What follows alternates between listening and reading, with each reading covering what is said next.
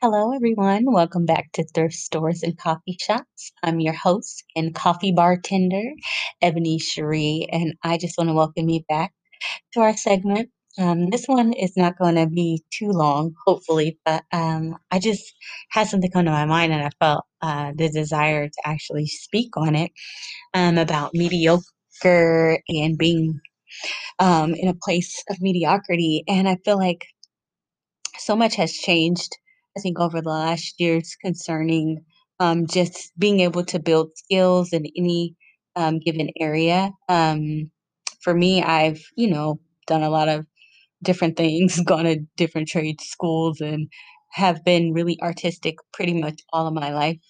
And I've been able to draw, I've been able to, you know, do my own hair, do hair, and all of these different things. And I had ended up getting immersed in makeup starting like my college years, but I just feel like God um, kind of was speaking to me about mediocre and just not settling and not just staying in one place and comfortable with the gift that He's given me. And um, just coming from a family that is so skilled and gifted in creativity, um, whether it's cooking, baking, singing, dancing, acting, um, you know, creating cards, people that are artists that write, write music, write books, just my whole family, when I think about it, and even on my father's side, speaking on my mom's, but my dad's side too, just very creative and visual artists. And the gift that is so like impeccable in each and every person that it is in our family, it just runs through our veins. And of course, that's resident of who God is and who He's created us to be, because the creativity, when you look around in the world, it starts with Him, you know? And so um, I think sometimes when you're around certain people, not just really family, but I mean just people that um, may be in the same, um, I would say class as you, say class as far as like your your equal or your, mo- your same age group or range, or just people that you're around on a day-to-day basis.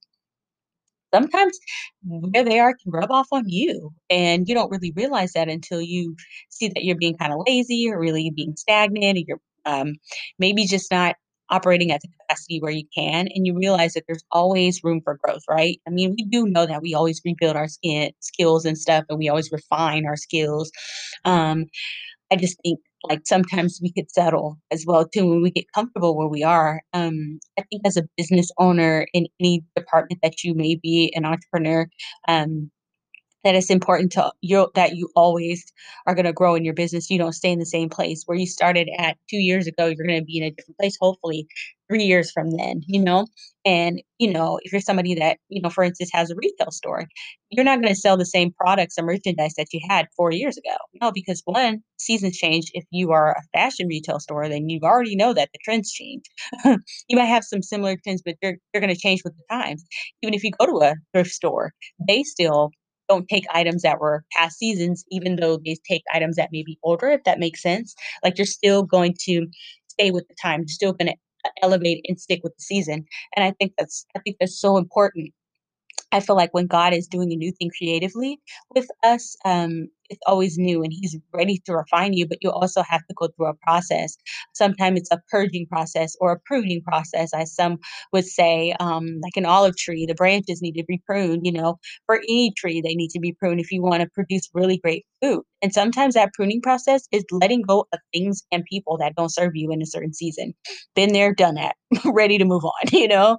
Um, so I just am so encouraging, and I want to encourage you, and I will always want to also want to be encouraged about not staying in a mediocre place and flying and and letting God use you to the best of your capacity and not being mediocre. You know, mediocrity is something that, you know, nobody wants to be there. And I think even if you have people around you and you notice that, I think it's time for you to let some people go, just straight up. Or ask yourself, is this relationship or this benefiting me going to the next season in my life? I won't say next level.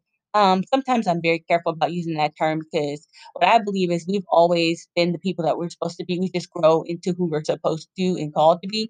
When I think about Jesus, when He was um, at the temple, or the place where He was talking to those elders at twelve years old, His parents didn't know where He was at, and He kind of left ahead of time, and He was doing something that He was always called and meant to do, but it was at a season in time in his life where he wasn't yet mature enough to do it, if that makes sense, because he still needed to be covered, cultivated, raised in the right way so that he'd be ready to go out and do it. But inside of Jesus was always that ability to reach people, was always that ability to connect with other people. To he was, I feel like he was mature in that aspect, even at twelve years old, but he still wasn't at the place that God wanted him to be at, if that makes sense. So that's just the same thing when it comes to our gifts. They need to be refined, but they're all, they've always been inside of us. And so the level of, I think, excellence that God is requiring us to have in this season, including myself, is not that of mediocrity and mediocrity, excuse me. And it doesn't include that at all. So I just want to encourage you to keep refining your gifts, keep fine tuning your hearing when it comes to what you want to see, and just receive the blessing that God will have you in that. Okay. Thanks once again for checking me out here on Thrift Stores and Coffee Shops. I would love to hear from you. Stop and send me a voice message. How you can do that is when you log on to Um, go to the link. If you're on Instagram, you can click the link and it'll automatically go to anchor dot f m. And if there's a little tab that says, it should be maybe grayish, purplish, or whatever, that says um, message, and send a message, encouragement. I love to get encouragement, positive feedback, um, and just so many different things. My hope is to one day do a giveaway also, maybe a t-shirt and mugs and gift cards, things of that nature. And, um, do the that kind of stuff. So I'm so appreciative of you guys checking in, and I hope to hear from you soon and talk with you soon. Have a blessed night.